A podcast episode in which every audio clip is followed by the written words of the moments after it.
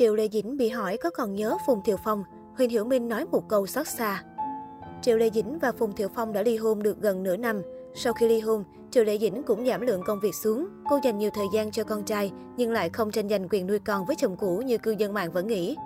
Mọi người đều cảm thấy rất bất ngờ vì rõ ràng mỹ nhân sở kiều truyện yêu thương tưởng tượng đến như vậy, nhưng cô vẫn đành lòng chịu xa con trai. Theo trang Basia House, thì việc Triệu Lê Dĩnh không giành quyền nuôi con là vì muốn cậu bé có một môi trường phát triển tốt nhất.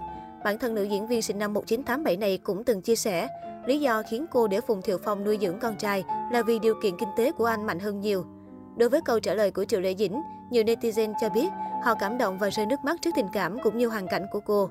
Có một điều không thể phủ nhận là dù Triệu Lệ Dĩnh hiện nay rất giàu có, nhưng so với gia đình hào môn của Phùng Thiệu Phong thì lại kém xa.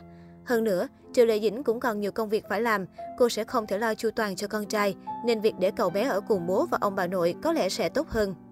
Trang Quy Quy mới đây cũng có bài viết chia sẻ về việc Triệu Lệ Dĩnh tới tham dự chương trình Nhà hàng Trung Hoa và có gặp gỡ trò chuyện với Ninh Tịnh, đàn chị nổi tiếng với tính cách thẳng thắn và từng có một lần đổ vỡ trong chuyện tình cảm. Nữ diễn viên này bất ngờ hỏi đàn em, vẫn chưa quên được Phùng Thiệu Phong phải không? Không thể ngờ được rằng Triệu Lệ Dĩnh trả lời lý do mình đến nhà hàng Trung Hoa là vì muốn mang vết thương lòng đến đây. Câu trả lời của Triệu Lệ Dĩnh khiến nhiều người xót xa.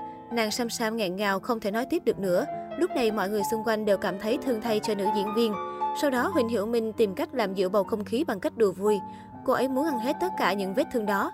Lúc này, Triệu Lệ Dĩnh quay trở lại tâm trạng bình thường và trả lời, em đến đây là để chữa lành đau khổ của chính mình.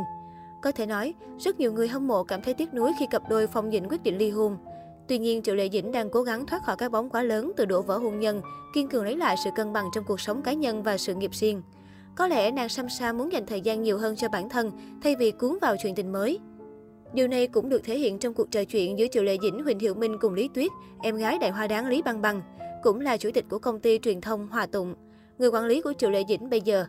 Cụ thể, Huỳnh Hiểu Minh hỏi Triệu Lệ Dĩnh rằng, gần đây em có đóng phim không? Triệu Lệ Dĩnh cho biết, không đâu anh. Đồng thời, ngôi sao sở kiều truyện cũng nhanh chóng giải thích. Triệu Lệ Dĩnh cho biết đang nạp lại năng lượng cho chính mình, dưỡng sức sau khoảng thời gian dài chạy KPI cho những bộ phim trước đó. Huỳnh Hiểu Minh cũng tỏ vẻ ngưỡng mộ trạng thái của cô và mong được muốn làm việc thì làm việc, muốn nghỉ ngơi thì nghỉ ngơi.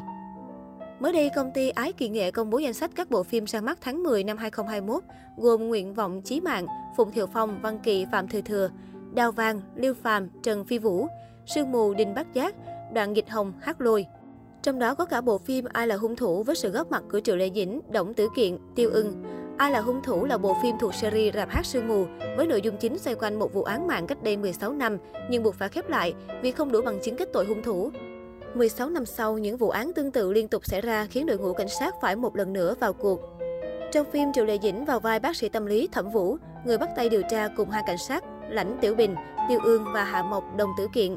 Ngay từ khi công bố hình ảnh trailer và poster đầu tiên, Triệu Lệ Dĩnh đã được khen ngợi với tạo hình cực ngầu, ánh mắt sắc lạnh khác hẳn với những vai diễn trước đây mà cô từng tham gia.